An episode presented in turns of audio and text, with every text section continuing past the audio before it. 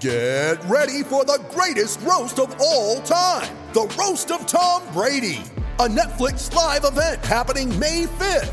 Hosted by Kevin Hart, the seven time world champion gets his cleats held to the fire by famous friends and frenemies on an unforgettable night where everything is fair game. Tune in on May 5th at 5 p.m. Pacific time for the Roast of Tom Brady, live only on Netflix.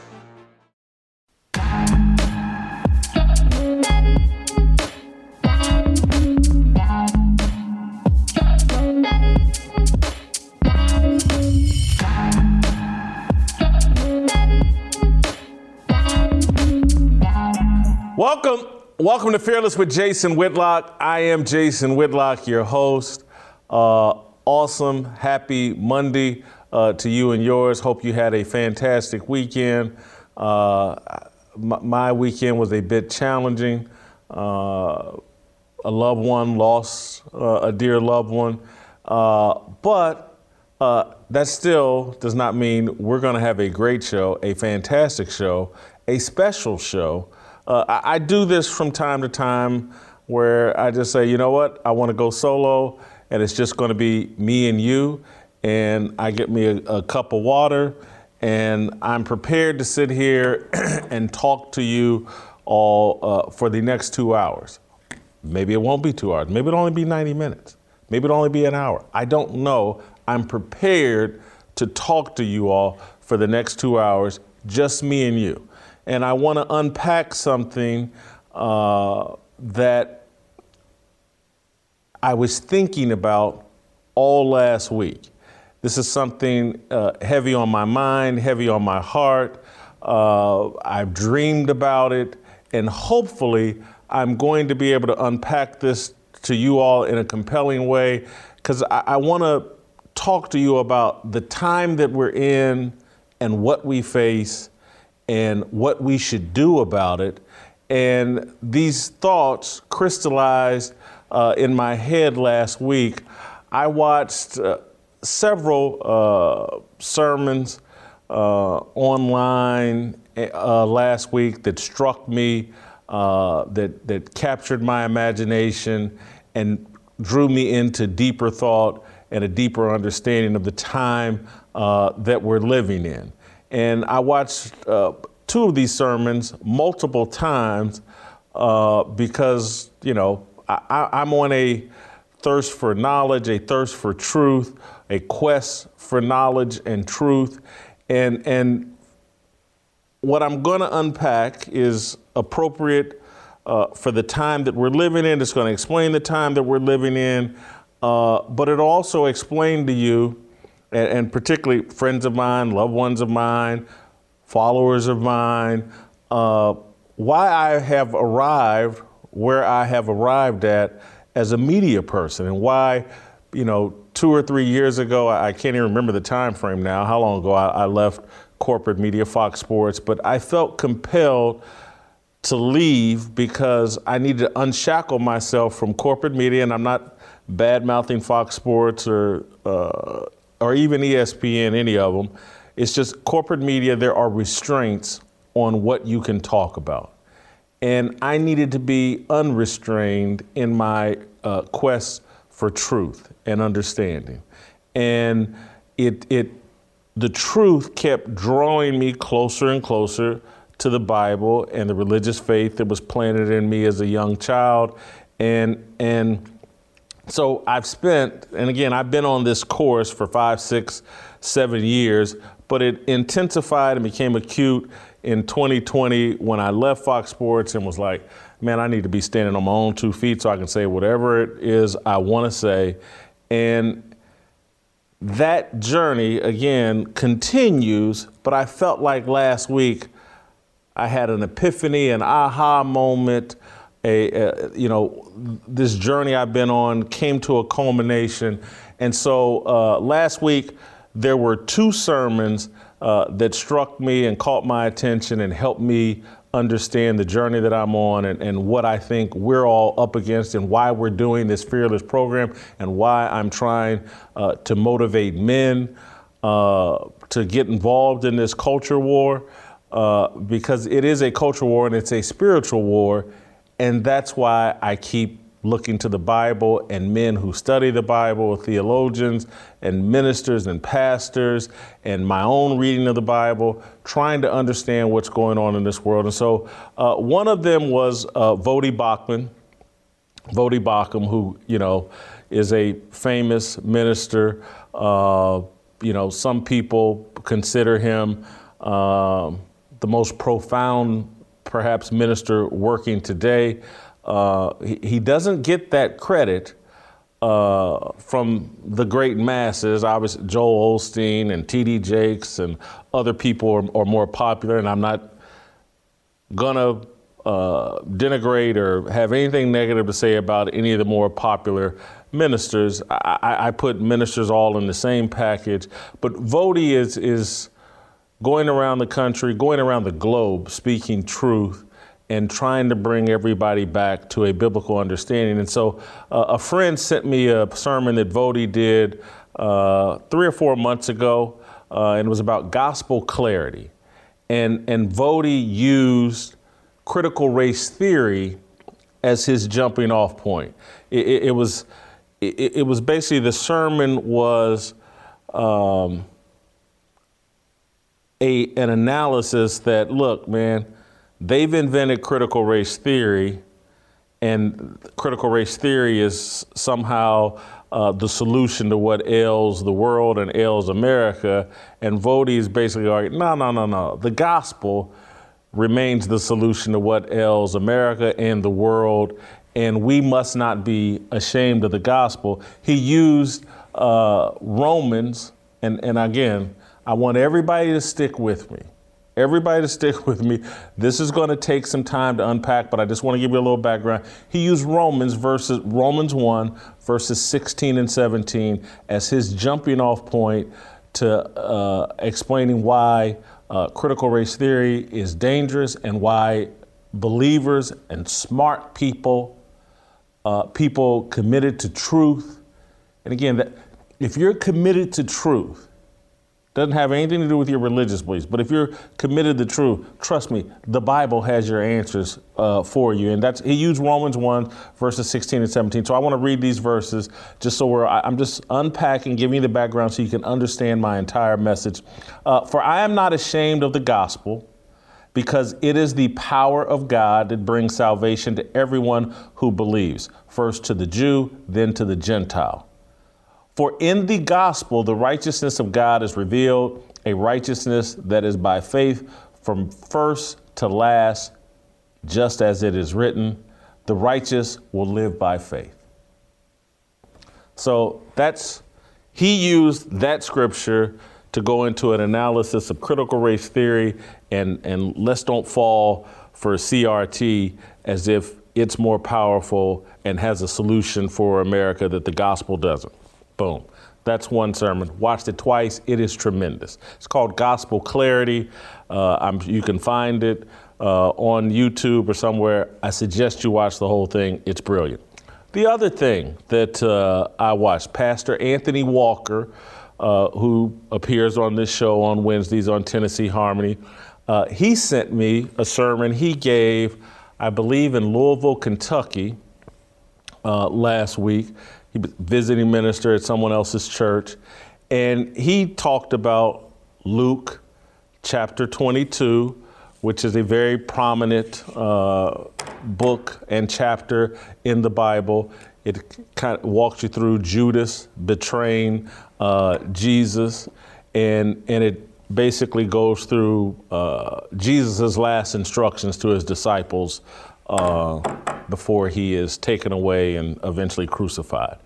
And so, but but uh, Anthony used Luke chapter 22, verse 31, to walk us through why men need to retain their faith and the importance of men if we're going to correct the culture. And so in Luke 2, 22, verse 31, Simon, Simon, Satan is asked to sift all of us, to sift all of you as wheat. But I have prayed for you, Simon, that your faith may not fail, and when you have turned back, strengthen your brothers. And and so this is hits me to my core that verse because again, I'm someone, and Simon is Peter. Uh, you know, Jesus gave him the name Peter, but in this verse he calls him Simon. Uh, you know, one of his disciples, and and this verse particularly applies to me because, uh, you know, I'm someone who clearly strayed from the gospel, tr- strayed from my upbringing in the church, and I'm making an attempt to return and I'm making an attempt to strengthen my brothers by using my journey, my transparency as a way to explain to the rest of you all here's what we need to be doing, here's what I'm doing, here's what's working for me, maybe it will work for you.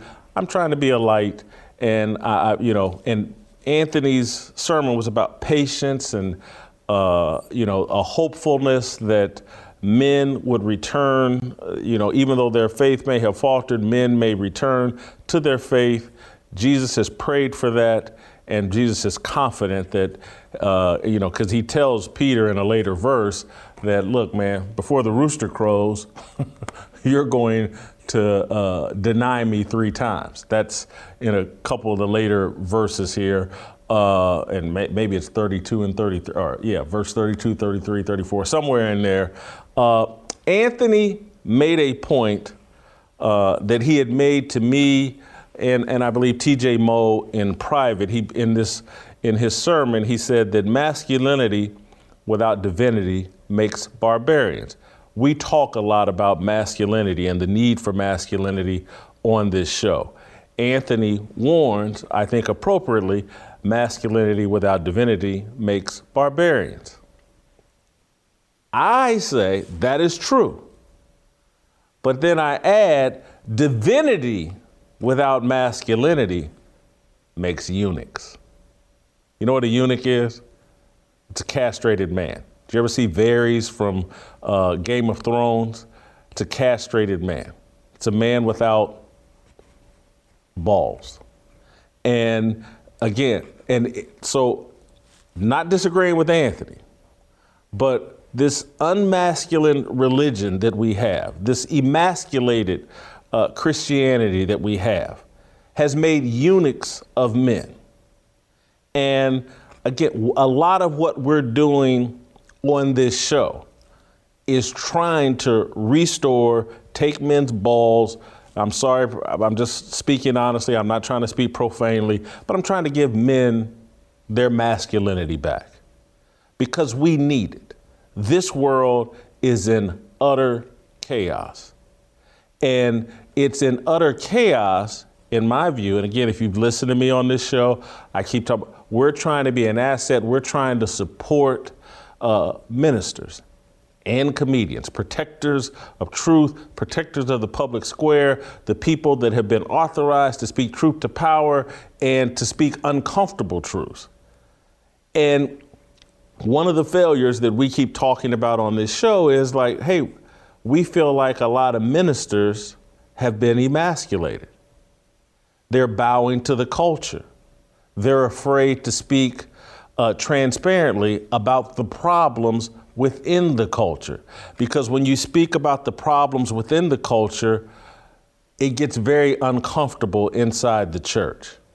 If you speak about abortion, oh, there may be people in your congregation who have financed abortions or have had abortions. There may be people in your congregation that don't want to be biblically sound on those issues. And so a lot of ministers avoid it or they cast themselves as pro abortion or pro choice pastors because that's what the culture wants them to do. And so there's a lot of topics in the church that are off limits because they're too uncomfortable. They don't want people don't want to rile up their congregation. They don't want to be sitting in front of an empty church. And so Ministers aren't telling the truth. And so what happens? We die from what we don't know.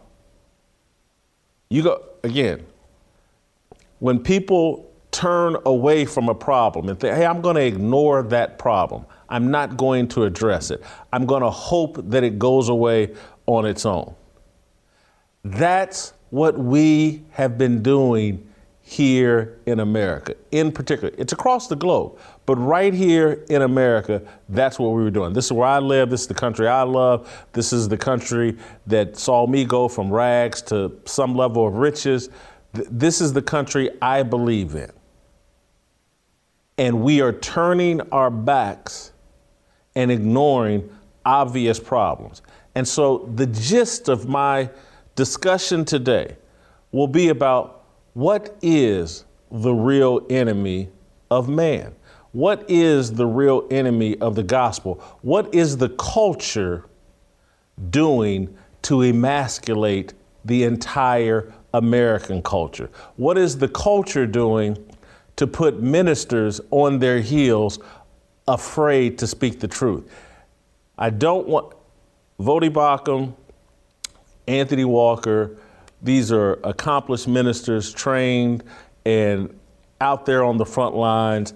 I'm not disagreeing with anything uh, that they say. I'm actually just going to try to piggyback off what they say, of what they've said, but I'm going to try to bring it home in terms of what the problem is in my perspective. It's not critical race theory critical race theory is wrong and it's bad and it's from the tree of Marxism and it's it's inaccurate and it's a, but it's it's a tool the, of something bigger.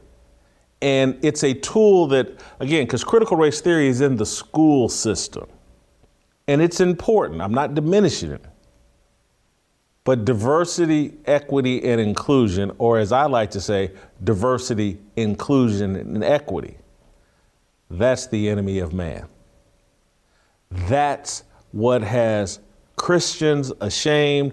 That's what has men tucking their tails and just, oh my God, one day diversity, inclusion, and equity is just going to go away if we just ignore it long enough. And that is not the, that is not the case.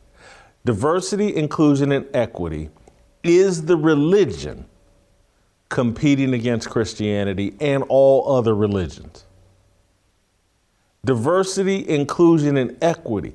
Many people sitting in church every Sunday and every Wednesday, they're sitting in Christian churches, but they actually serve the gods of diversity, inclusion, and equity. It's in their job description. It's what they have to serve Monday through Friday. And that mentality, that goal of diversity, inclusion, and equity trumps any gospel driven goals. Being more Christ like, living a life to glorify and honor God. We've moved completely away from that to living a life that glorifies the diversity, inclusion, and equity gods. That is the enemy of America. That's the enemy of the world. That is the enemy of God. Diversity, inclusion, and equity. Die. They want us all to die. I'm going to explain in further detail. I just want to put us all on the same page where this is coming from, where I'm going. In a second, after I take care of a little business, I'm going to unpack the religion of diversity, inclusion, and equity and what we need to do to combat it. All right, but first, uh, school is right around the corner, and many kids do not know where their meals will come from this semester. For every order in the month of August, Good Ranchers is donating to help those kids by providing high quality and nutritious meals, and you can join this campaign by ordering a box of 100% American meat. It makes a huge difference in the lives and minds of these kids. Good Ranchers is an award winning food delivery service that brings 100% American meat and seafood to your door. They source the best of American farms so that you can get the highest quality food possible. A good meal goes a long way for anyone, especially a child. They need proteins, vitamins, nutrition to help them grow. So fill your plate while you fill their minds with Good Ranchers. Go to goodranchers.com slash fearless to join the movement today. You'll get $30 off your order, free shipping, and donate life changing food to kids in need. Giving back never felt or tasted so good. Let's help them hit and pass their goal of 100,000 meals donated. All we have to do is change the way we buy meat. You can get better quality, better flavor, and more impact with Good Ranchers. So don't think twice. Go to goodranchers.com slash fearless or use my promo code fearless to claim your offer of $30 off any box of beef, chicken, or seafood. I want us, our group, to donate the most meals out of everyone. Let's do this, fearless soldiers. This is a great cause, and I think we should all get behind it. Fill plates, fuel minds, change the future one meal at a time with Good Ranchers. Find out why they're the fastest growing meat company in America. All right, I'm going to delve deeper, but let me catch my breath for one second. I'm going to delve deeper. Next. All right, welcome back. All right, uh, let's continue the conversation. I just want to take us a bit deeper in, in, in just explaining this problem we have through diversity, inclusion, and equity. I was talking to a very good friend of mine uh, this weekend, married for 20 plus some years, has kids, good family. He's an executive inside of a major corporation. Uh, he's roped into that corporation's diversity, inclusion, and equity uh, program. Uh, he's comfortable with his role some of the time. He's sometimes uncomfortable because this is a church going man, this is a family man, uh, this is someone that has bought into Christianity and uses that to uh, implement and execute his life plan. And he's looking at his role in the diversity, equity, and inclusion deal that they talk about within his corporation and he's good with it. And then the LGBT issue uh, makes him a bit uncomfortable, among other issues that make him uncomfortable. Uh, and so this weekend I was talking to him, and I was blown away. This is a smart person, this is a college educated person. This is someone, salt rock of America type American. He's checked every box. Here's what I'm supposed to do. I'm supposed to get married. I'm supposed to be committed to my wife. I'm supposed to get educated. I'm supposed to be law abiding. I, he, he's done it all. All the values that he was taught years ago, he's used them to move ahead in this society. But he's incredibly uninformed because he's busy and and he's uninformed about what's going he's uncomfortable with the culture but he doesn't know the culture. He doesn't know the forces that are making him uncomfortable within his work environment. And this is someone that virtually every Sunday, if there's 52 Sundays a year, I would imagine he's inside of his church 40 of those Sundays. And I would imagine 51 to 50 of those Sundays, if he's not inside his church, he has some sort of church experience either at home, through YouTube, watching on TV. Uh, during the week, he's involved in church activities, things like that. He's completely uninformed about what's going on in the culture. And again, I go back to this is my problem with the church. It's avoiding what's going on in the culture. And so I started walking him through like, hey man, you got kids. Uh, have you, you know, drag queen story hour at the libraries, the drag friendly shows for family friendly drag shows for kids and all the, and so I started sending him videos because again, this was, he had like heard about it, but he didn't fully know it, it's like something he had heard in passing. And then I, the, the, video that's playing now, can we not play the sound on, on that video? Uh, the video we're playing now, I sent, that's a young child at a drag show filled with adults throwing, again, that's a drag uh, queen, king, whatever. It's a man dressed as a woman talking to that young child. That young child is dancing that room is filled with adults. They're making it rain on this child. This is going on in our culture. Everybody has bought into that because, again, we want to be inclusive. We must serve the inclusivity gods. We must be diverse. And this is what diversity looks like. Take your kids, get them acquainted with the very diverse people of the drag queen uh, group. Let, let, that's what inclusion looks like. Taking your child to a drag show and having that child, a female child, dance on stage while adults walk up and throw dollar bills at her.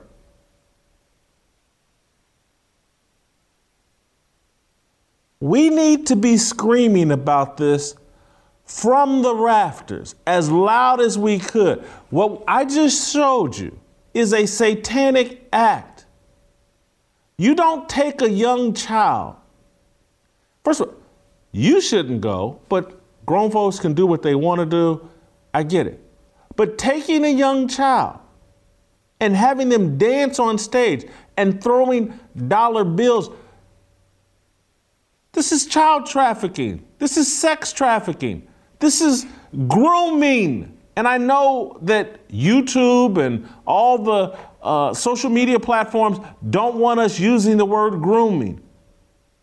What else is it? And so there's a second video, uh, and it's a shorter one. Let's play the other one of the drag friendly. Uh, yeah, this is, a, I believe, a little boy. Yeah, at, at a drag show dancing with a bunch of uh, drag queens, kings, whatever. The, I could give you an endless reel. We could sit here for two hours just playing clips of kids at drag shows being videotaped, dancing and performing for adults.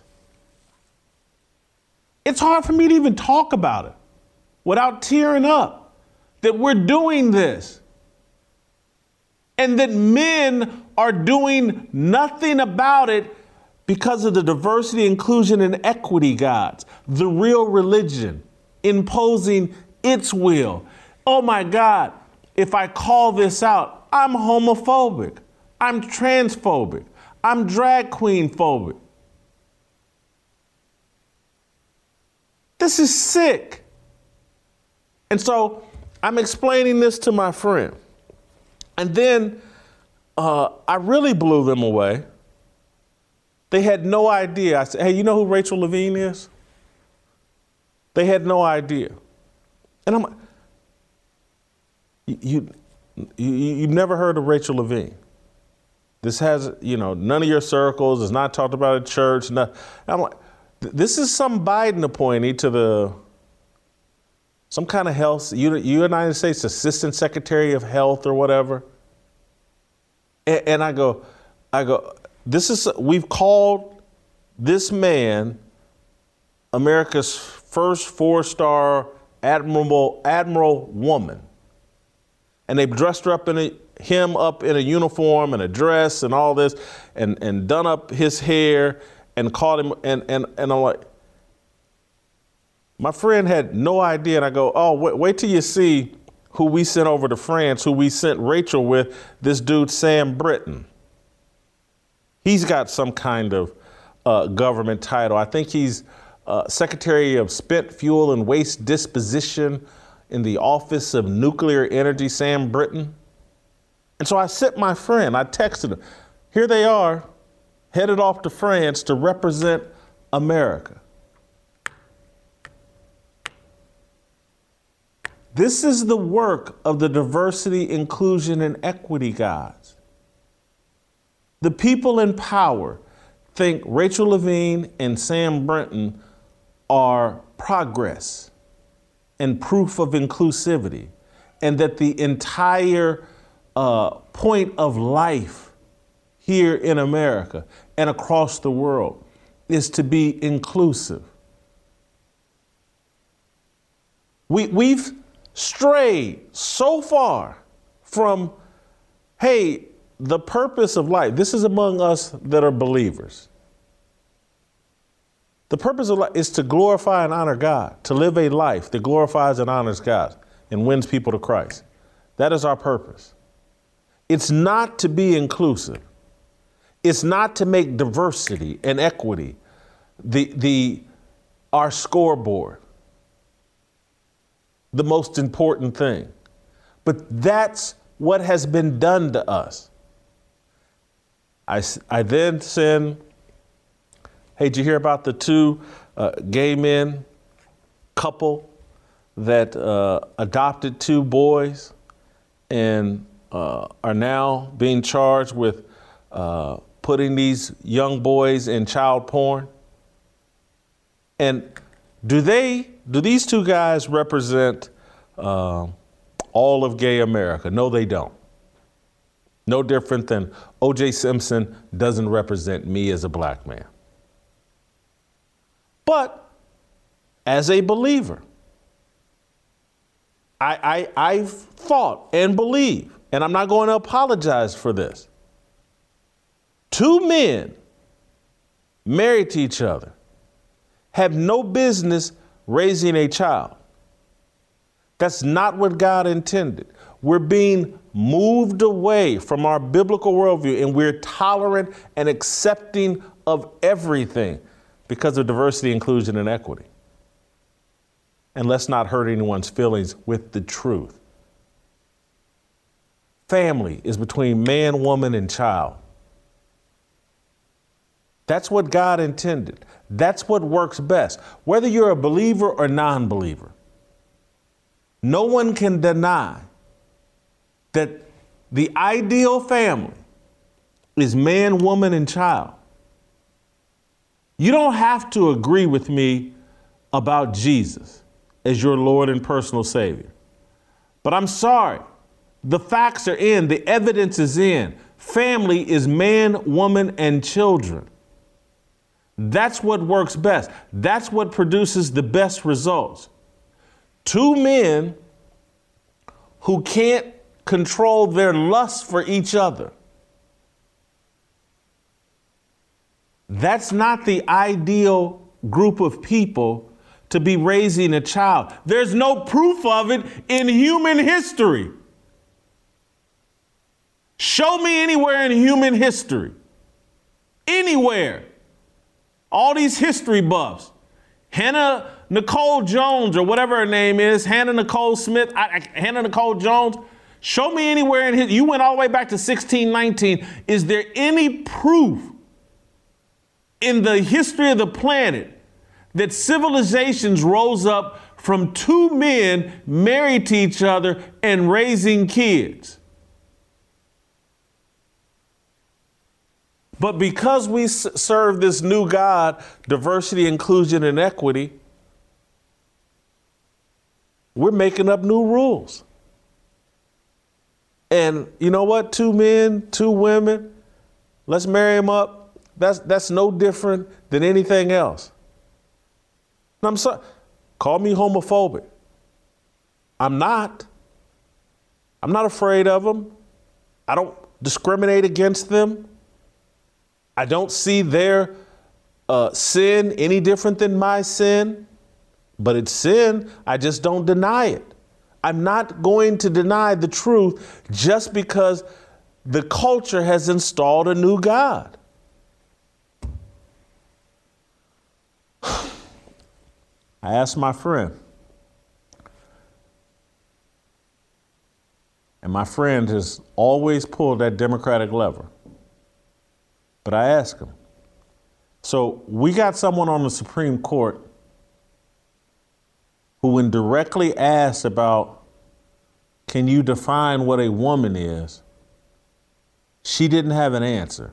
You don't find this troubling that America is now having a debate about what a woman is and what a man is. This is a fundamental, and again, my friend is a Christian. He's read Genesis. He knows that God created man and then created woman from Adam's rib. He knows all of that. This is a fundamental truth. This is like debating does one plus one equal two? If someone told you three, you would say, this is an idiot or this is a crazy person. And so when someone being put on the highest court in the land ducks, dodges, and dives when you say, What is a woman? This is frightening stuff. Just to refresh your memory, here's Ketanji Brown Jackson dodging when asked what a woman is. Can you provide a definition for the word woman? Can I provide a definition? Mm-hmm. No, Yeah, I can't. you can't? Not in Okay. this context. So you I'm not a believe the meaning of the word woman is so unclear and controversial that you can't give me a definition? Senator, in my work as a judge, what I do is I address disputes. If there's a dispute about a definition, people make arguments, and I look at the All right. law and I decide. This is that that's not critical race theory driving that insanity. That's diversity, inclusion, and equity driving that insanity.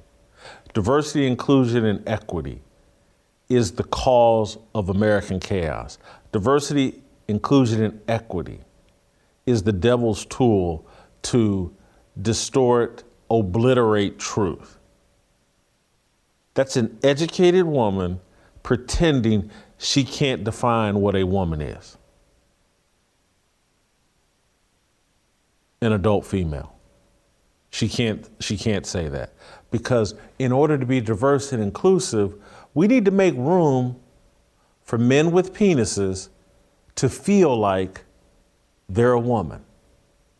And we have to accept their truth. They're arguing there is no biblical truth. There is no truth but your own. This is in direct contradiction to the gospel. I'm speaking to those of you that are believers. But those of you with common sense have to understand the truth comes from somewhere. It was established somewhere. All these, the fact that we know that today is Monday, that's derived from the Bible. It didn't just magically pop up out of there. That's directly, our whole system has been built. Our calendar, the reason why we know it's August 9th, the calendar was set up by the Bible. There was a truth that we all fundamentally agreed upon that these satanic supporters of the devil want to blow all of that truth up and restart with how they feel. This will not work. It is leading to your kids being groomed and targeted and groomed into a lifestyle that will destroy them and won't allow them to reproduce. You can't reproduce scissoring. You can't reproduce with your penis in someone's rear end. How many different, I'm gonna get in trouble, but I don't care. How many different diseases have to pop up for you to go, hey, maybe God has made a ruling on sticking your penis in someone's rear end, and that's why monkeypox is coming from that. But let's be in denial of the truth. Let's don't even talk. We can't even discuss that 94% of the people with monkeypox, it's coming from one activity. You know why we can't discuss it? Because of diversity, inclusion, and equity. Oh my God, that's not very diverse. That's not very inclusive. Equity. We owe these people We owe the gay community. They were mistreated. We owe them. Let's, we, let's be equitable. And black people, even though you didn't go through slavery, we've come up with an argument that you might as well have, and that's your excuse. And so we owe you equity. Everybody running around like they, they're owed something. This is in complete contradiction to a biblical worldview. Speaking to, once again to those of you that are believers. We owe Jesus. We owe God. All this running around, you owe me, you owe, the America owes me this, white people owe me this. That ain't in the Bible.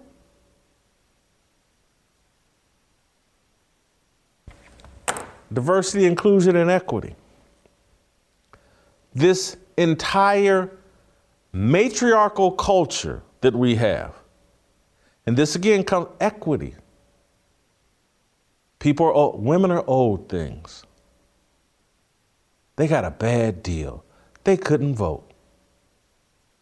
And boy, we didn't cater to them in the workforce. They're owed something. So let's be diverse and inclusive and give them things they haven't earned. That's equity in pursuit of diversity and inclusion, a byproduct of diversity and inclusion.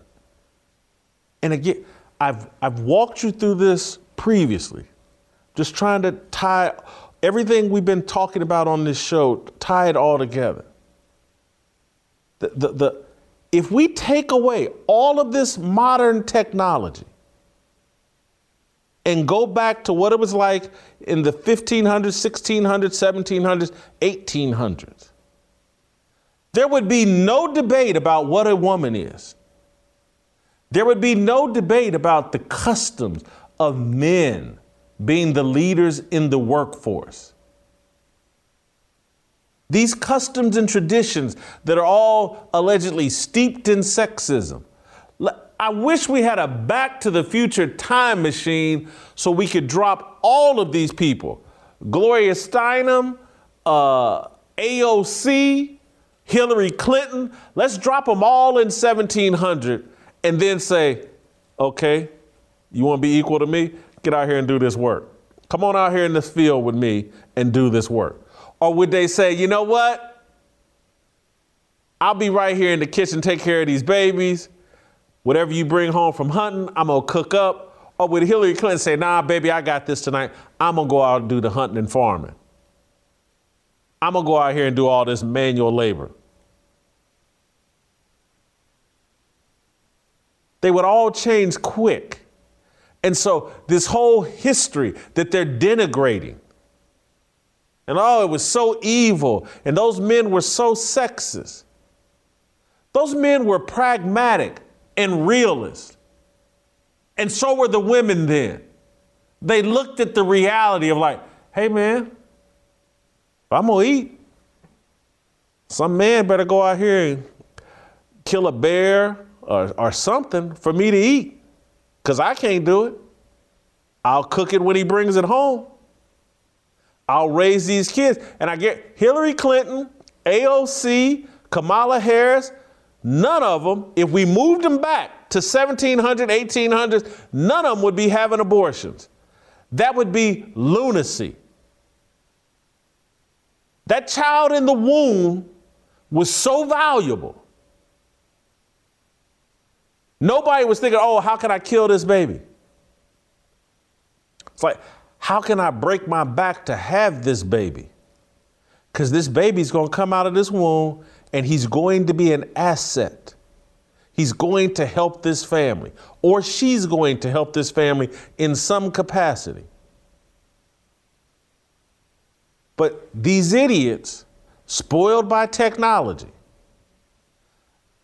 fueled by lust for power, all these cultural traditions, oh, they're all evil and they're all a byproduct of white supremacy and evil men that just wouldn't let us go out there and hunt and fish and farm like the rest of them. They, they, oh, they, they were just so terrible. And so all of that in the past must be erased and eradicated. What, a, what the world needs is more women in charge. If we just had more women in charge and out doing things that men used to do, the world would be a better place. Show me that, find me that in the Bible anywhere. It's not there. But we're now slaves to diversity, inclusion, and equity. We owe women something and we we, we got to be more diverse. And again, I'm not anti-woman. I, I, I, work with them, enjoy working with them, but I'm not kidding myself. We've gone too far with it. We're ignoring and abandoning our kids and thinking that money uh, will will replace a proper home and someone actually supervising our kids and developing them and nurturing them and raising them. We're wondering why our kids run wild, have no integrity, no morals, no ambition, no work ethic.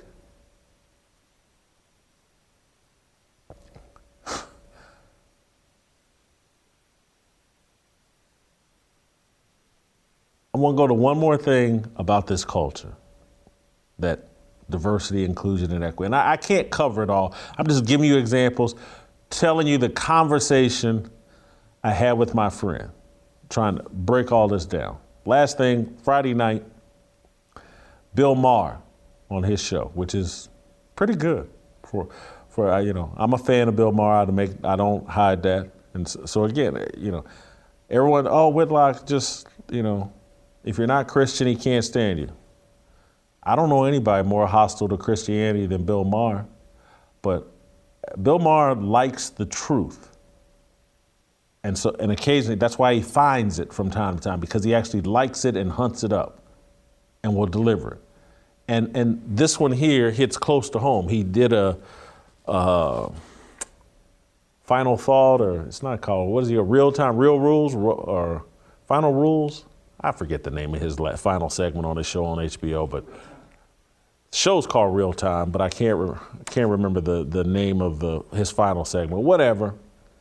Uh, he did a monologue about normalizing obesity. And again, th- this goes back to diversity, inclusion, and equity. Fat people like me have been mistreated in this country. We've been shamed, and we must correct that. And we must empower fat people. We must be more inclusive of fat people. Southwest Airlines, widen your seats so Jason Whitlock can be more comfortable sitting on his Southwest Airlines flight. That's equity. It's insanity. And Bill Maher called it out. It's insanity. It's, it's, here's an excerpt, just a taste of Bill Maher's little final monologue. I think it's called New Rules, I think. Here, here it is. There's a disturbing trend going on in America these days rewriting science to fit ideology or just to fit what you want reality to be.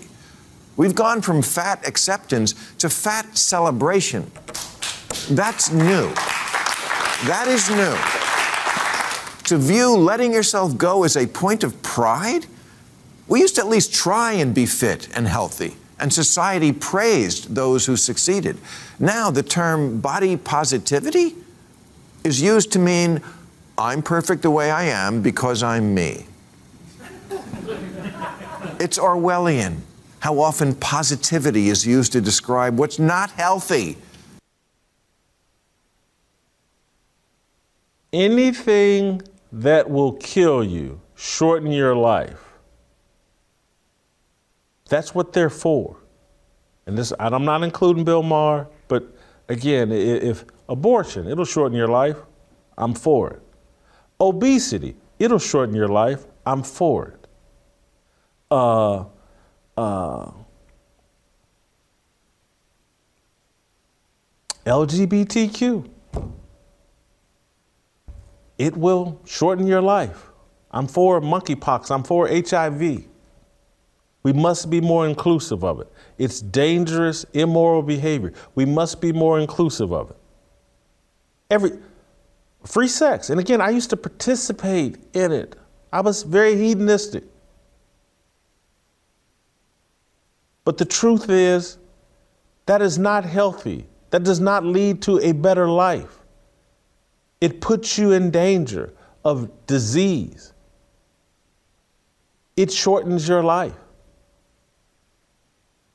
And so, this whole movement that they've got, all under diversity, inclusion, we must be inclusive and diverse, and we must be accepted and tolerant of everything. This is the world we're leaving to kids and young people.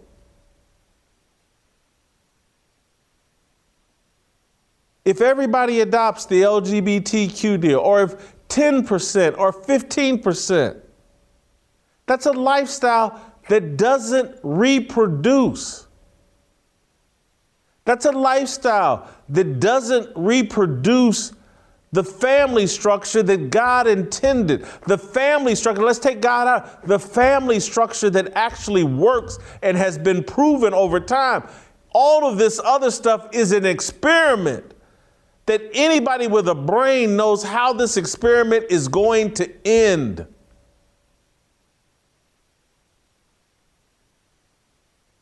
Die. D I E. All of it. That's all that they're promoting. And many of us get frustrated. I don't want to drag anybody else into this. It's just, but, but you know, I talk to TJ Moe a lot. And we're just sitting around frustrated, like, why aren't churches screaming this from the rafters? How, how can one of my best friends, who I'm t- is in church, most Sundays goes through some sort of church uh, experience every Sunday. How does he not know that this is what's going on? How does he not know what forces await his kids? How does he not know what's going on in the culture?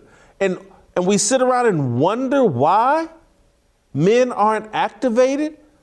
to push against this, to stand up and to draw a line in the sand?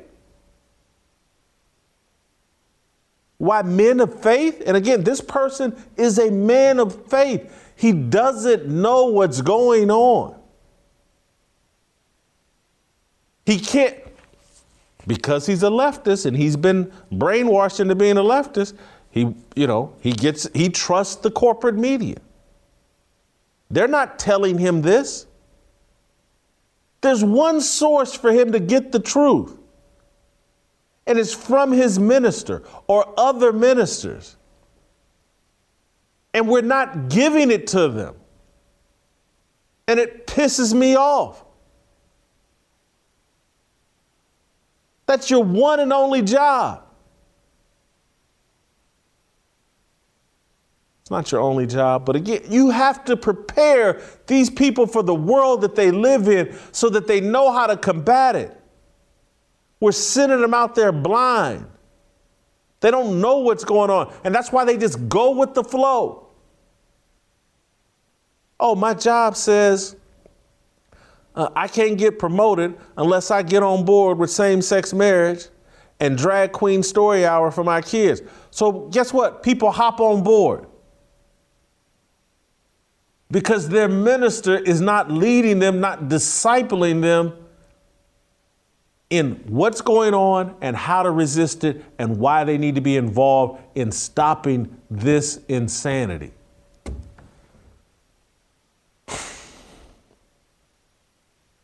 I'm going to take a, another little break to catch my breath here. Uh, while I do that, uh, go to youtube.com slash Jason Whitlock, hit the notifications, hit subscribe. Uh, you can email me and us. Uh, let us know your feedback at fearless at theblaze.com. I want your direct feedback. I've had a lot of people reach, how can I contact you? How can I contact you? Well, now here you can. If I don't see it, someone else will, and I will make it a point to look through these emails myself, but someone here on my team will see it. Uh, Stick around. I'm not done yet. I just, I, I wanted to, I'm now giving you the problem. I already gave you what inspired me. Uh, now I, I, I want to delve a bit deeper into those scriptures I referenced at the beginning of it and try to explain uh, what is going on and why DIE is the enemy of Christianity and America. It's my obligation, no hate, discrimination, raising up your hands for freedom. You ready? Showtime. On May 3rd, summer starts with The Fall Guy. Let's do it later. Let's drink a spicy margarita. Make some bad decisions. Yes.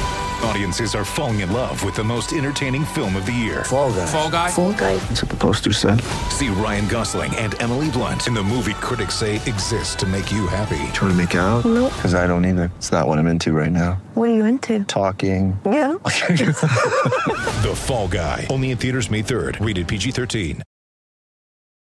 All right, welcome back. Uh, let me continue. Uh, pick up where I left off. Uh, I've already told you about uh, Voddie Baucham and Romans 1, I believe verses 16 and 17, uh, and, and how we're ashamed of the gospel, that there's this uh, price you pay in the corporate workspace.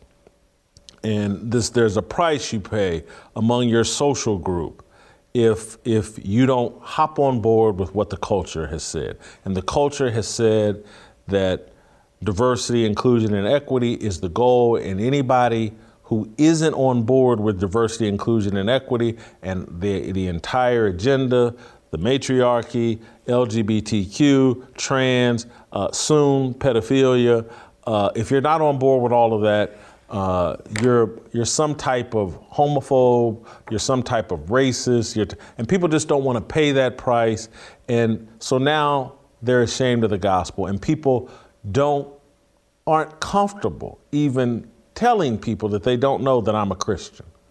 They don't want to deal with the hassle of it. And again, this is why uh, Jesus uh, told Peter, like, for the roosters crow, you'll deny me three times. And, and is because one, what Jesus is saying there is that, uh, man, it's hard being my friend it's hard standing next to me. There's some heat that comes along with this, and and your faith and your willingness will go up and down. And Peter said, "Look, man, I'm ready to go to prison. I'll die for you." And and most people believe that's true. Peter would die if if given the ultimate choice, he would die. But on these little things that aren't life and death, what Jesus, yeah, you'll, you'll bend on these things. And that's what they've done to us with diversity, inclusion, and equity.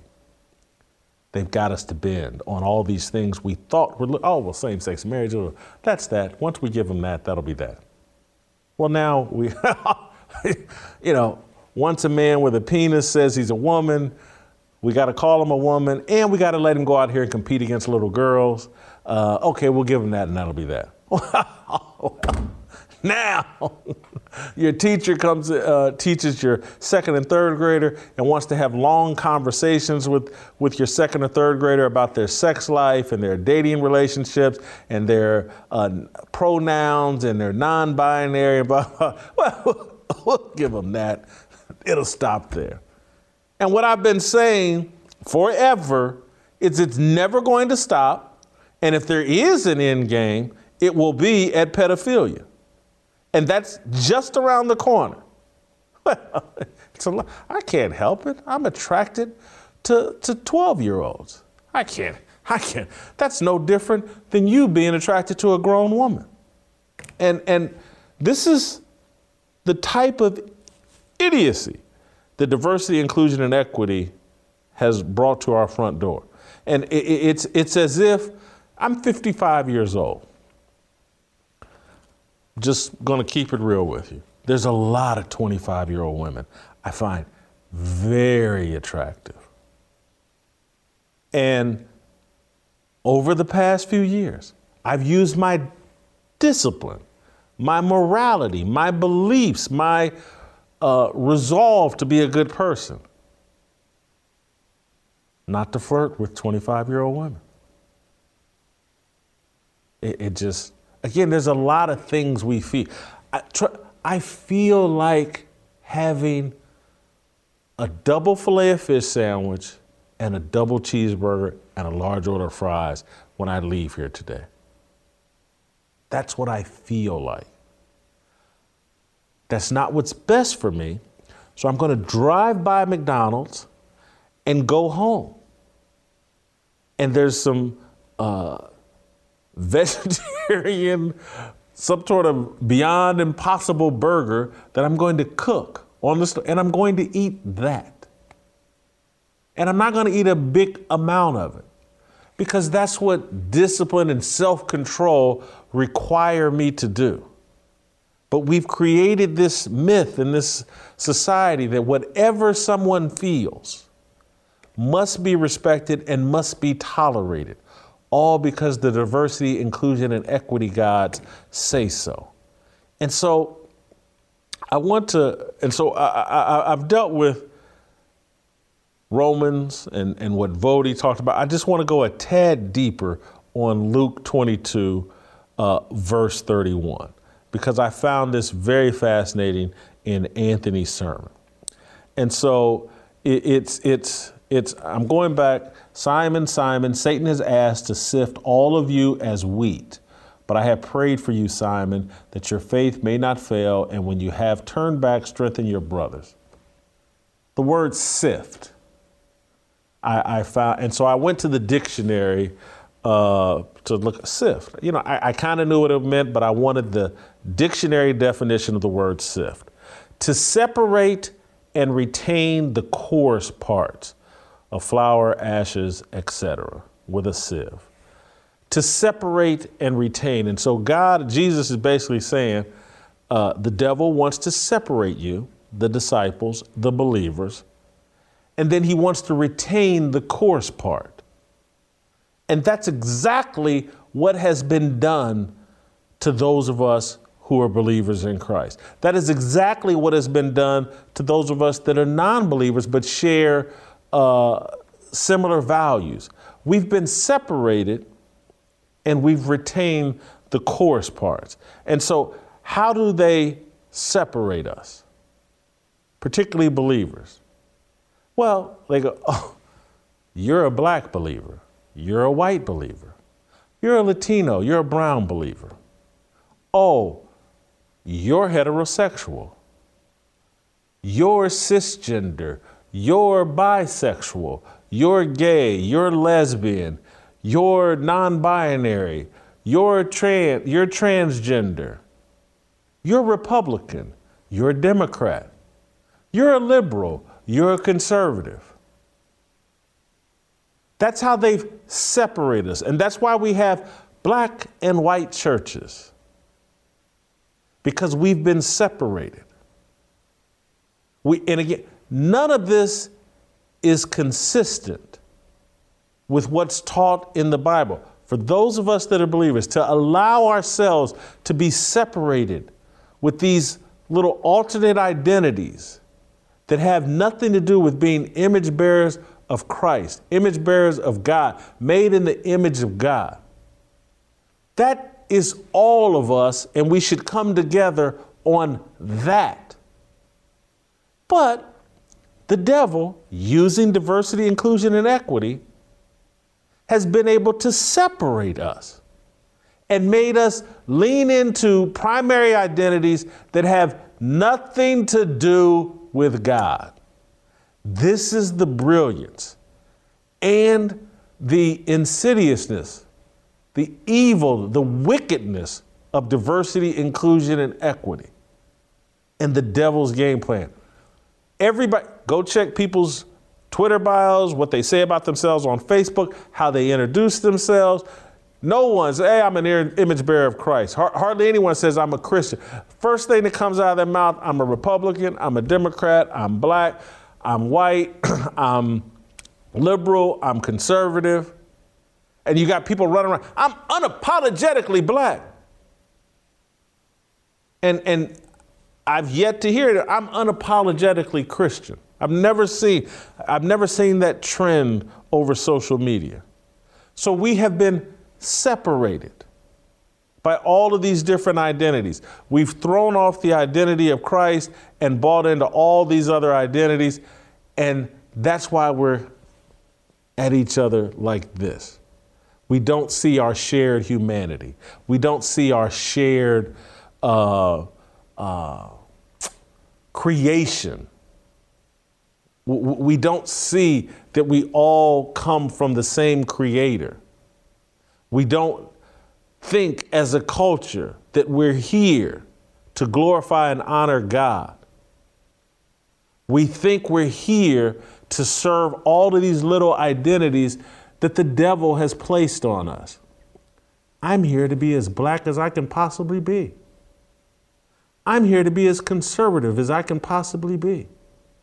I'm here to be as liberal and progressive and non binary and cisgendered and uh, whatever all, because I don't even know what these terms, some of them mean. I really don't, because I'm too old and they didn't have that when I was growing up. But that's where we're at right now as a culture. We've been separated, and that's why we can't accomplish anything. Keep, our influence, believers, has been completely stripped and diminished because we've allowed ourselves to be separated. And the coarse parts are left. So I went to the dictionary. just, you know, coarse is a simple word, but I just went to the dictionary because, again, these words in the Bible, they all have meaning. And so part of the definition of coarse is harsh, grating, lacking delicacy, taste, or refinement, unpolished, of inferior or faulty quality, common, base, and then finally, vulgar, obscene, and crude. Is our culture not vulgar, obscene, and crude? Do we not celebrate the most vulgar, obscene, and crude things uh, in this culture? Did we not uh, just put a bunch of gangster rappers on the biggest stage uh, that America has to offer at the Super Bowl? And didn't everybody call it the greatest thing? And boy, the NFL is being diverse and inclusive and equitable. It's about time we put uh, gangbangers and uh, lyrical pornographers on the biggest stage in America and let them perform at halftime. Let's celebrate all the vulgarity, cruel, uh, crudity, uh, obscenity of gang culture. Did Snoop Dogg not crip walk on the Super Bowl halftime stage with everybody? yes, that's black. That's it. Did we not just celebrate that? Isn't that where our culture has gone? I'm talking about all of us. This was universal because anybody that would raise a voice and say, Really? And again, I know the music. I bought all of their music. I'm, I'm from that world. I get it. But that stuff is satanic. And anybody that musters the courage to say, hey man, this is inappropriate. This, this is sick. Oh, well, you're a racist. You don't believe in diversity, inclusion, and equity. You're a racist. So we've been separated and we've been left with all the chorus parts. Let's accentuate that. He's, he sifted us, the devil, separated us, and then left us with all the vulgarity, the obscenity, and the crude part. That's why porn is the most popular thing on the internet. That's why, and I still struggle with this. I'm just being honest. That's why on Instagram, some woman with a nice butt, with her butt turned around showcasing, that's the most popular stuff on Instagram. That's how you build a following on Instagram. Showing off your rear end and breast. Scroll on that and look at that forever. We all do it. I do less of it, but I still have my moments. Every, every movie now, every's a strong word, but most movies now have some sort of unnecessary sex scene front and center. And I'm saying scene, I need to put an S on that. Sex scenes that are always soft porn. Every movie. Take your family, see, it's hard to sit around and watch a movie with young people uh, because there's going to be some unnecessary. I can't remember the movie I referenced a month or two ago that I watched uh, with Matthew McConaughey and some young actress. I, I can't remember the name of it, but again, she stripped down in front of him and and and I just stopped the movie. I, I, couldn't watch it. I was uncomfortable. I was like, Matthew McConaughey, at the time he's making the movie, he's like in his 40s. This girl was 19, 20 years old. And I was like, I don't need to see this. They could have of, of hinted at this or told us that that happened. They didn't have to show us. But that's what we've leaned into, all the coarse parts. Movie, movies, I guess, wouldn't be enjoyable now without an abundance of nudity and a really, really uh, aggressive sex scene. I don't, I don't know how many movies now, I, I would say 5% of them, it feels like start with a sex scene. And I'm just, to what end? How does this drive the story? How, how, does, how do I need that part to understand what's going on? Could it, it, it could just be, hey, these people had sex, or we show them coming out of the bedroom, putting clothes on.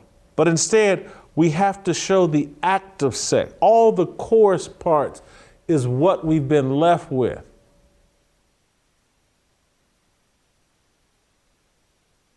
gang culture is accepted all over America. It, it's devil hats off to you. I'm, I'm, it's, it's really, really impressive uh, what you're doing and how we've fallen for it. And again, I'm sorry, I blame ministers. This stuff is so obvious and it's not being taught. Church, it's not being. Ex- Everybody wants to dance around it, everybody wants to hint at it. No one wants to go at it full steam ahead. It's, guys, we have a problem here. And if men don't stand up, this problem is going to kill us all. Die. Diversity, inclusion, and equity as believers, as Christians, just as well intentioned, well meaning adults. We have to walk away from all these identities that are meaningless. My skin color is just packaging. It, it's not a, it doesn't define who I am on the inside or how I conduct myself. Neither does yours, regardless of what color you are.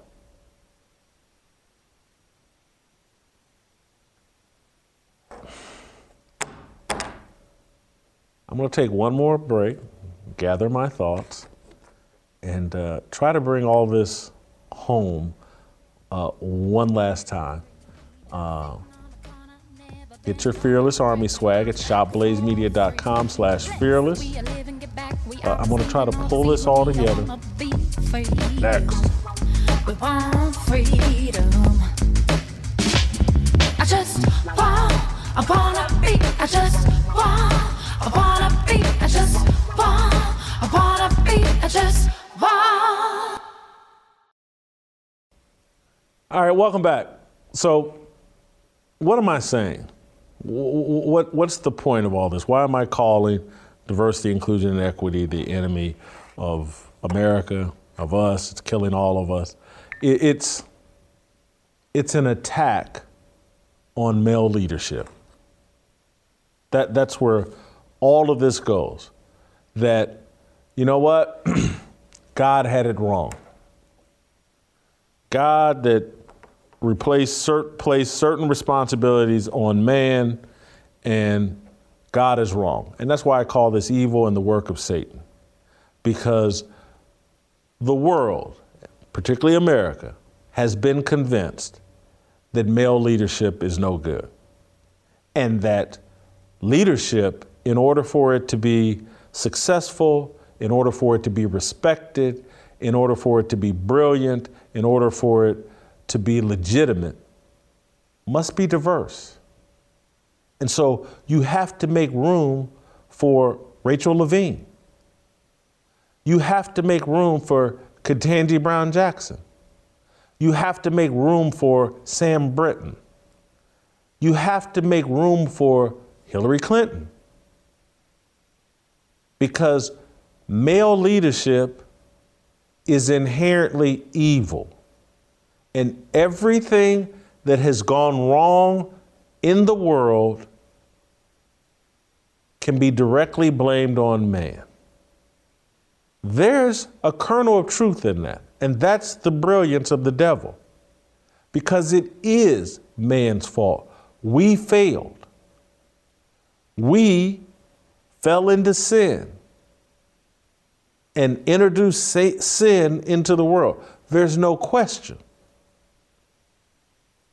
But in order to save mankind and this planet and to restore uh, honor, integrity, uh, uh, a country that works to end the chaos.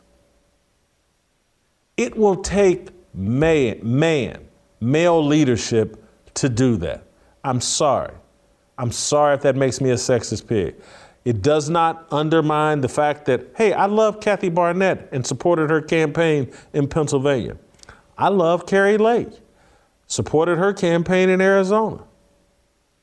I, I, I'm again, I'm not some sexist pig that can't support any woman in a leadership role. But I am a realist that men are going to have to fix this. And I say that because I'm a believer. And I say that because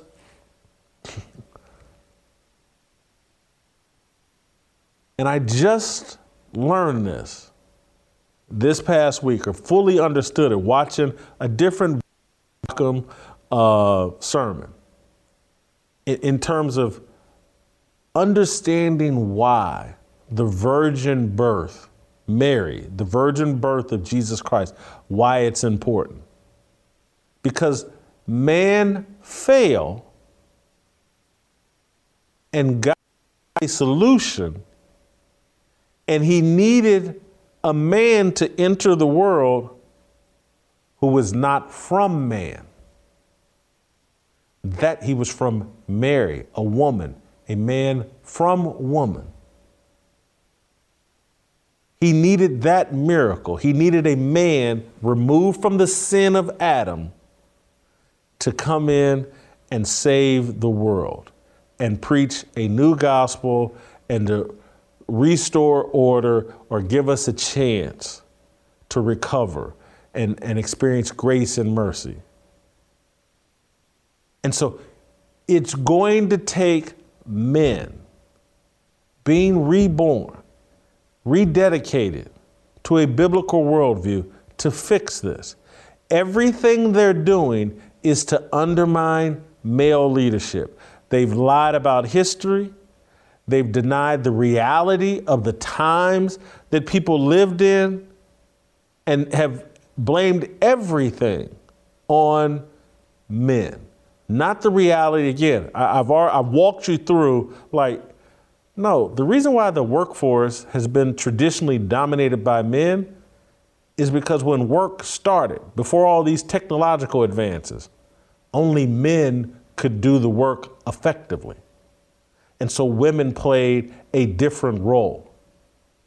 We go through the Industrial Revolution, this technological revolution, and now you can work just sitting at a laptop, sitting on you and just using your fingers or whatever, yeah, now everybody can enter the workforce. But don't sit here and tell me that everybody from the past was evil and wicked because they had a male dominated workforce and culture. It was a reflection of the reality of that time. And if we move any of these people back in that time, they would hop on board with it just the same. You want to know why?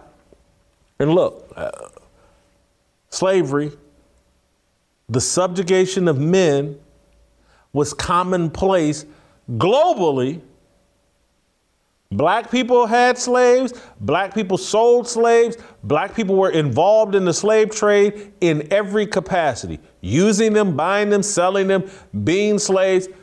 Everybody, because work was really hard back then and the subjugation of men uh, was a depraved uh, solution, uh, industry that we bought into, people, humans bought into at that time. You, you put all of us back in those times, and many of us make the same mistake. But because of Christianity, America fought a war to end slavery.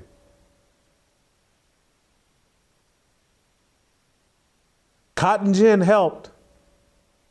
Again, it, it, it made slaves less necessary, but the movement to end slavery by Christians was long before the cotton gin. But I, I just, the diversity, inclusion, and equity argument is that men aren't enough. And so the founding fathers of this country, they're evil and wicked. They were slave owners. We, have heard this. I'm going to play the clip again from Eli Mystal or Elie Mystal, whatever his name. He was on The View, and, and he articulated where this whole thing is going and the trashing of the founding fathers. Let's play the clip. The Constitution is kind of trash. Now, let's just again, let's just talk as adults for a What second. did you say? It's what? It's kind of trash. Trash. It was it was written by slavers and colonists and white people who were willing to make deals with slavers and colonists. They didn't ask anybody look like me what they thought about the Constitution. Mm-hmm. They didn't say, "Oh, Jim, come over here. What do you think about this old Constitution?" Well, massa, I sure don't like how you sell my children.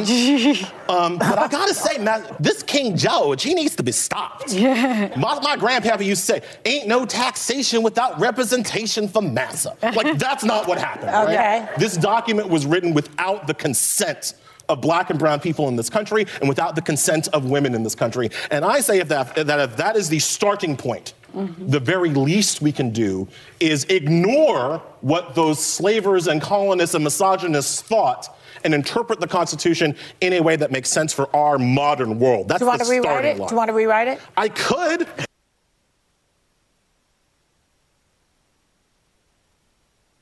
So yeah,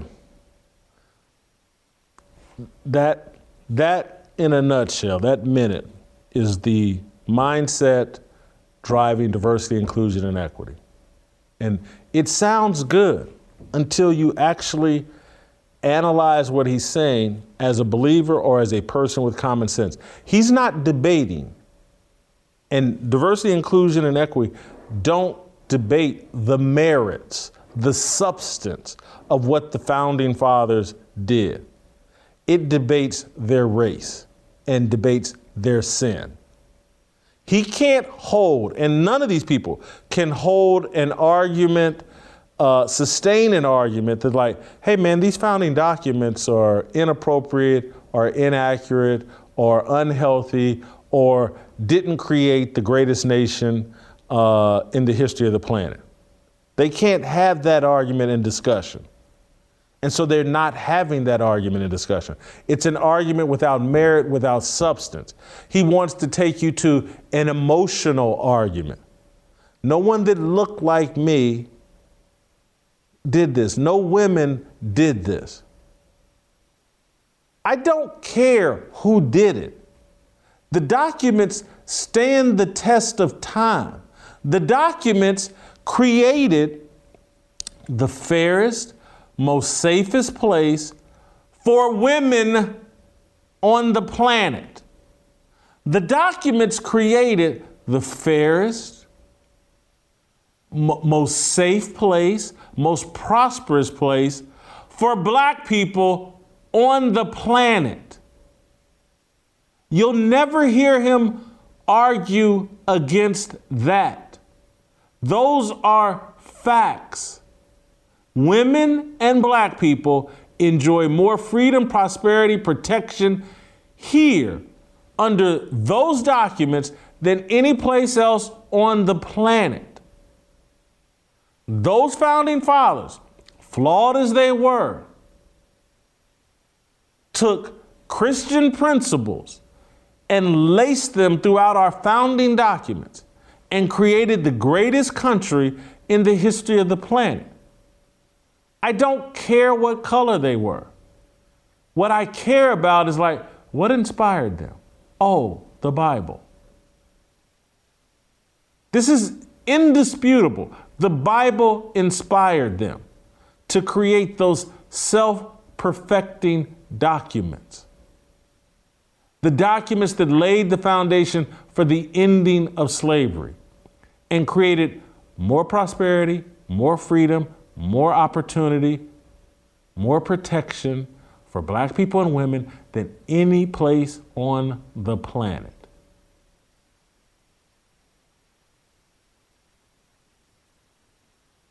Have that discussion, but instead, diversity, inclusion, and equity, all you have to do is make ad hominem attacks on people's race and gender, and you've won the debate. There's no substance there. They're not having a real debate. They don't have a better idea. They just want to tear down. So, late last week, Jalen Rose, he joined Eli Mystal or Mistel or whatever uh, Don King Jr.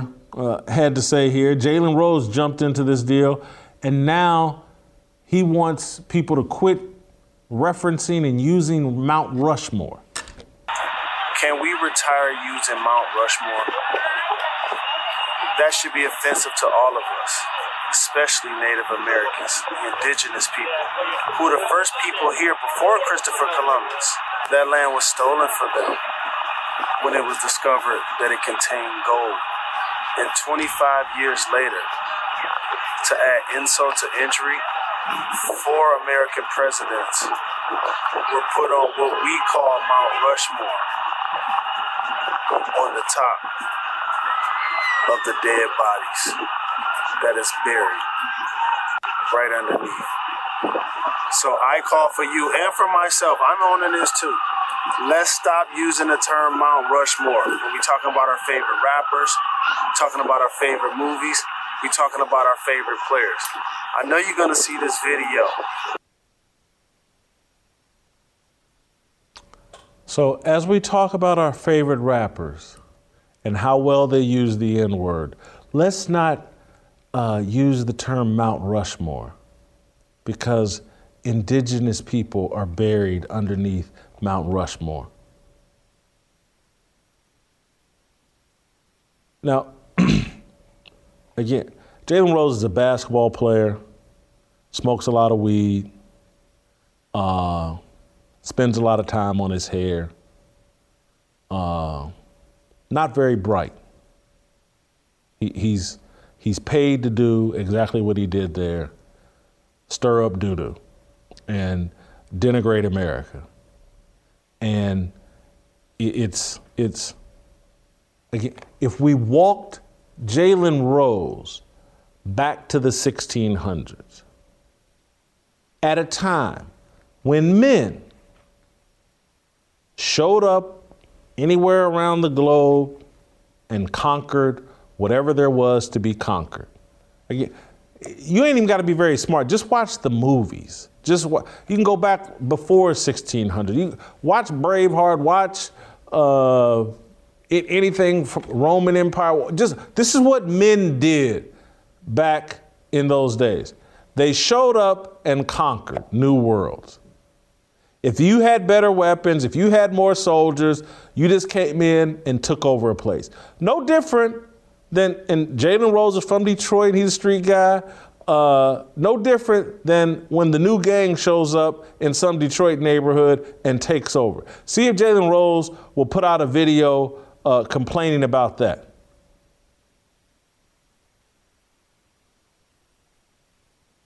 But we're gonna go back to the 1600s and, we, and we're gonna throw a, a tantrum uh, because people showed up here and say, hey, you know what, we can take this thing over. These Native Americans, they got a nice little thing going here, but we got something better. And so, if, if, if they didn't show up here and conquer, where would Jalen Rose be living at today? And how would his life be? Would the Native Americans here in America, maybe Jalen would have uh, ended up here in America some other kind of way, or maybe maybe Jalen Rose, because there are people that believe there were black people born here in this hemisphere or whatever, and I'm sure there's some truth to that. Would the Native Americans have built a culture and a system that was the safest, most prosperous, most protected space on the planet for black people? Would they? Or would Jalen Rose have shown up here and done that? Would he? Did we do it in Africa? Or did the people that came here with a biblical worldview and a Christian worldview that rose to power, did they build the safest, most prosperous, most opportunity based place on the planet for black people? Perhaps instead of denigrating them, you would celebrate them because it was their Christian worldview that allowed you to make millions of dollars playing the game of basketball. If Jalen Rose, let's assume his descendants are from Africa. You think Jalen Rose would be a multimillionaire? if if he grew up in Africa, maybe he'd been lucky and he'd have been like Hakeem Olajuwon. Maybe. Or maybe not. This is organized, intentional stupidity and division.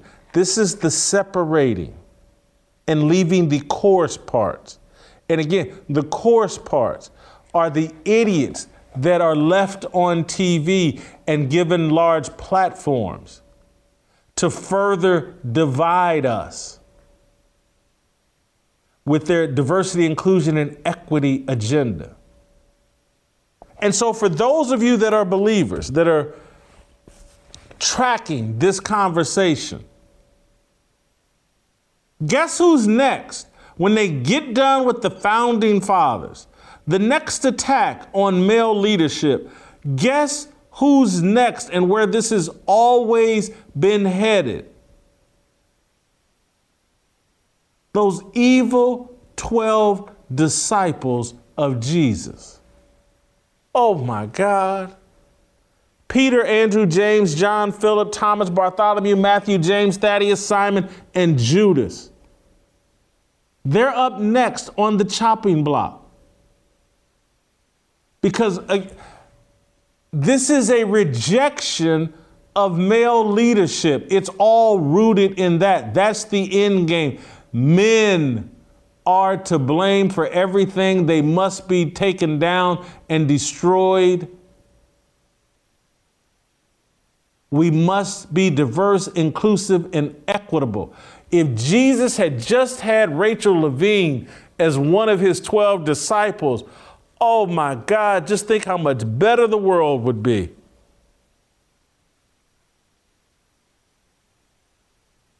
Oh, if Rachel Maddow had been one of the 12 disciples, if Kamala Harris had been one of the 12 disciples, if Hillary Clinton, if AOC, if Ilhan Omar,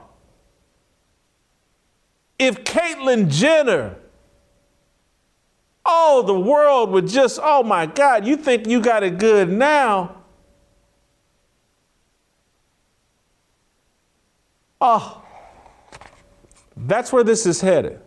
They don't want male leadership because they don't want God's natural order. They don't believe in it. This is a satanic movement. Diversity, inclusion, and equity die. Trust me, they intentionally call it diversity, equity, and inclusion because they knew if they had said inclusion before equity, every, it would just be too obvious. It's a death culture, it's a culture of chaos. It's a culture that emasculates men and turns them into eunuchs. The entire thing, everything that I'm talking about today, you can't have divinity without masculinity. It does not work. There's a reason there were 12 male disciples. There's a reason why Mary, virgin, miracle, boy, Jesus, not Jane. God didn't send Jane to save the world. He sent Jesus. And they're going to dirty that up and lie to you and tell you that it's a myth and that you shouldn't believe it and you got to walk away from it. They've come up with this whole new strategy in the past couple years Christian nationalism. And I'm watching ministers run from it. They just keep coming up with little tricks and ploys and tools. No one had ever heard of Christian nationalism five years ago, 10 years ago, and now everybody's afraid of it. Oh, I don't want to be a Christian nationalist. So I, I went last week, this week, looking up Christian nationalism, and I went to Christianity Today, and this is how they define Christian nationalism. Christian nationalism is the belief that the American nation is defined by Christianity and that the government should take active steps to keep it that way.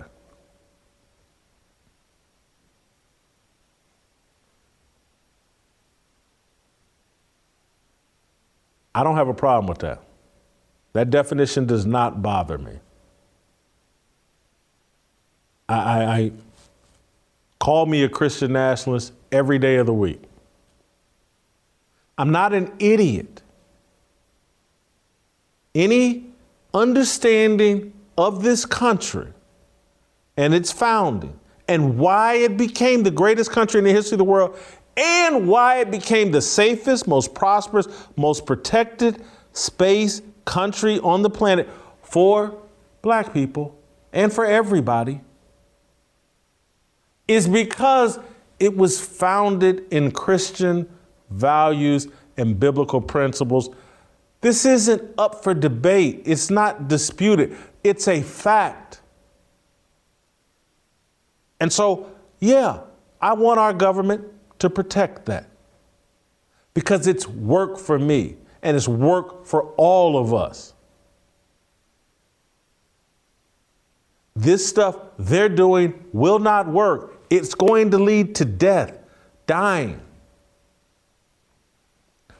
Here's what Christianity Today, again, I don't know much about Christianity Today. I'm gonna have to do some more research on it. But here, they, they in this story where I got this definition, they said, is that really a problem or just an abstract worry? It's about Christian nationalism. It is a serious problem. When nationalists go about their about constructing their nations, they have to define who is and who is not part of the nation but there are always dissidents and minorities who do not or cannot conform to the nationalist preferred cultural template. In the absence of moral authority, nationalists can only establish themselves by force. Scholars are almost unanimous that nationalist governments tend to become authoritarian and oppressive in practice. For example, in past generations, to the extent that the United States had a quasi established official religion of uh, uh, Pro-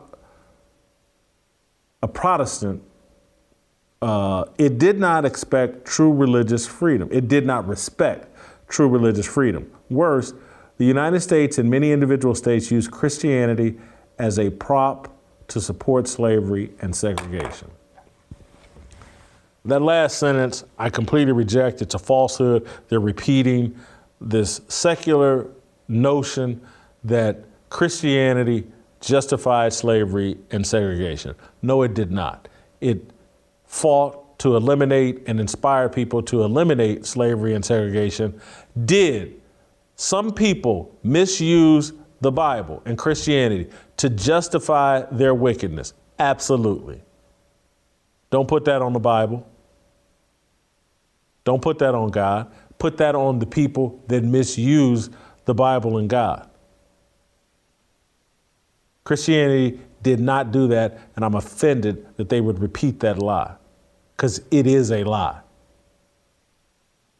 That's not my opinion. Do your own study of history, and it's clear cut.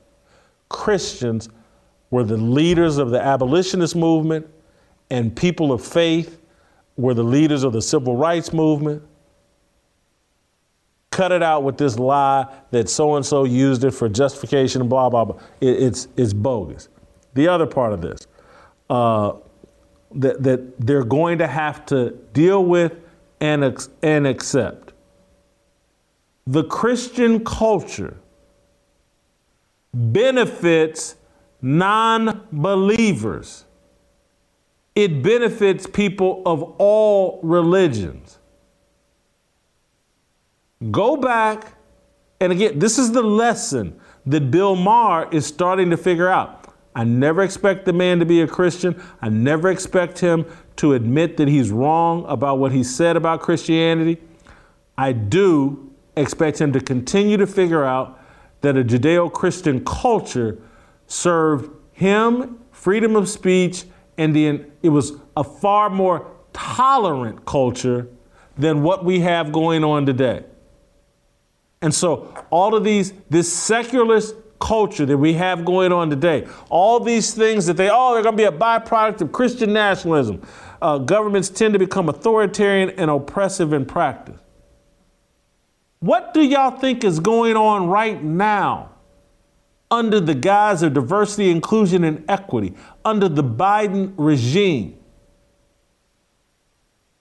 We are seeing the targeting and criminalizing and incarceration of the people that disagree with the current administration. We got the FBI running around pretending like Trump supporters are the greatest threat to the safety and the sovereignty of America than anybody on the planet. It's a joke. It's the targeting of the uh, political people that disagree with you and are a threat to your power. You can trump up this January 6th thing. Oh, it was an insurrection with zip ties and, and mule hats and flags. Yeah, they were going to overthrow the government.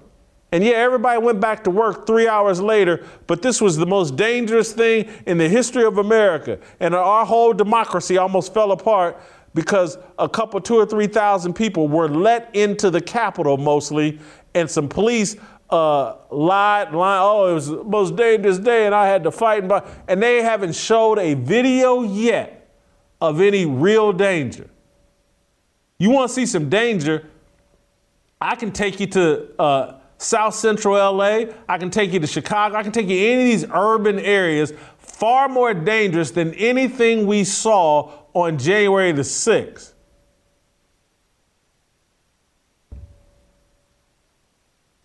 Who, who, it's the non believers that become uh, uh, oppressive and authoritarian because their logic does not work they have to force people into adopting their beliefs. That's why they censor everything. They can't win a debate. Their ideas are not strong enough. They're not grounded in truth. They're not grounded in God's truth. And so they put a gun to your head. They threaten you with incarceration. They ban you on YouTube, on Twitter, on Facebook because their ideas suck. They're not attached to God. They're not attached to a universal truth.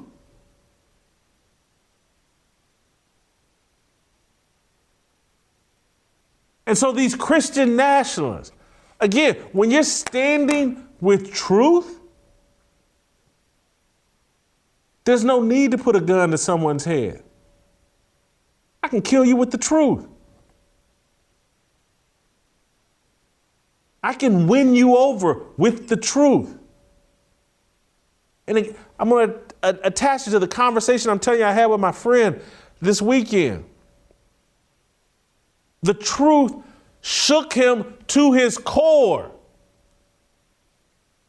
He had to get off the phone with me. It was overwhelming.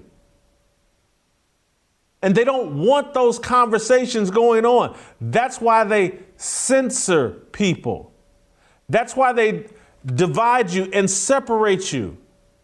They sift you. That's why you don't, don't listen to that person. He's a conservative. Don't listen to that person. He's a Christian nationalist.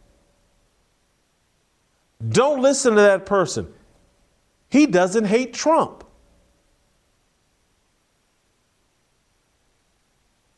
There's no one I'm afraid to listen to. No one. Check my record. Listen to the things I talk about and discuss along my journey. I will listen to anyone because I'm on a search for truth, and the truth doesn't scare me regardless of who speaks it. And I'm grounded in a biblical truth that, that again, that trumps all. And so I don't run around in fear. Oh, I can't talk to this person. Oh, I can't be seen with this person. Oh, I can't like this tweet. I can't follow this person. I can't retweet that person. What will people think about me? I'm not a coward. Too many men are cowards. Too many ministers are cowards.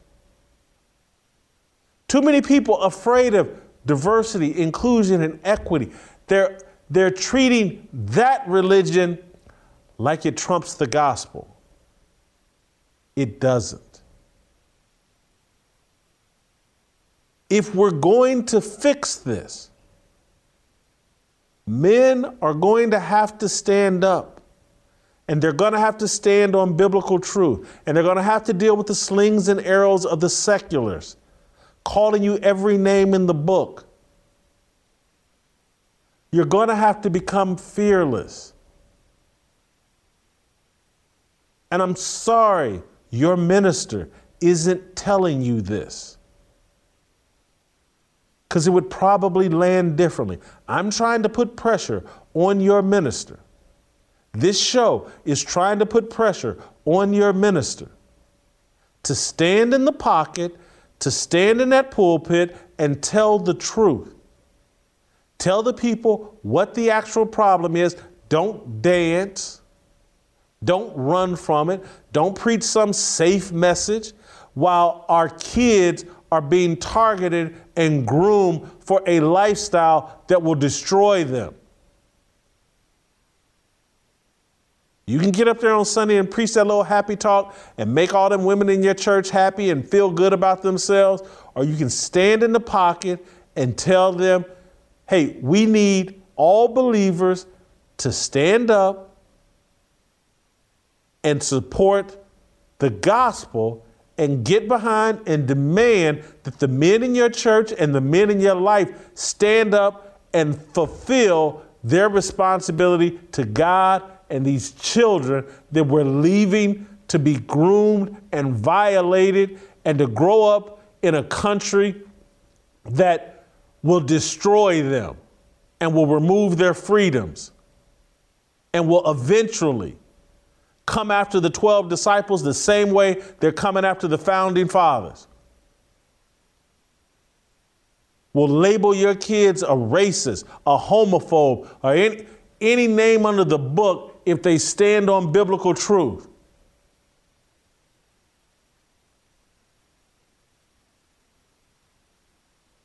Cowards.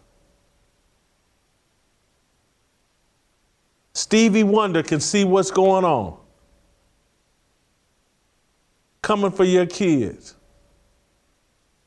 The last thing on earth you want uh, in this current culture, the worst thing you can be is a heterosexual Christian male in the current culture they're constructing. You gonna leave that for your kids? You gonna do nothing about it? And I'm talking to those, you ain't even gotta be a believer, just a man. You gonna leave that for your kids and grandkids? That the culture is going to demand that they hop on board with the LGBTQ, silent P, transphobic lifestyle if they want to get ahead. That's what you're going to leave for your kids and your daughters. That they have to marry some switch hitting, don't know who he is man. That's what you're going to leave for your daughters.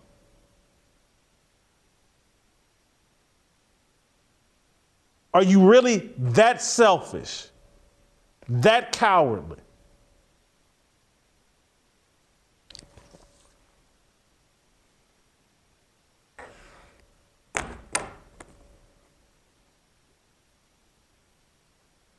Nothing wrong with male leadership.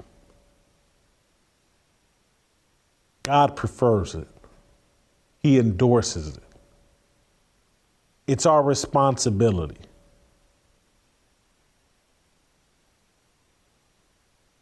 this whole little diversity. And again, I don't want to pick on them, but just as a small example, staying in my lane, the sports lane. Has all the diversity, inclusion, and equity, has, has that made sports talk? Has that made ESPN and Fox Sports better? Is it better? Mina Kimes preaching to you about football, is that better? That's better than Tom Jackson and Chris Berman. More informative, more entertaining, more insightful.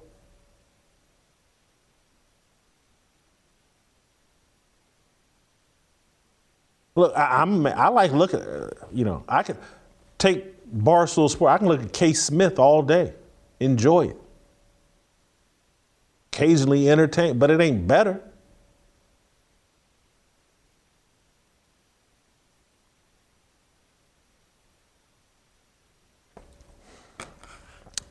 That's all I got.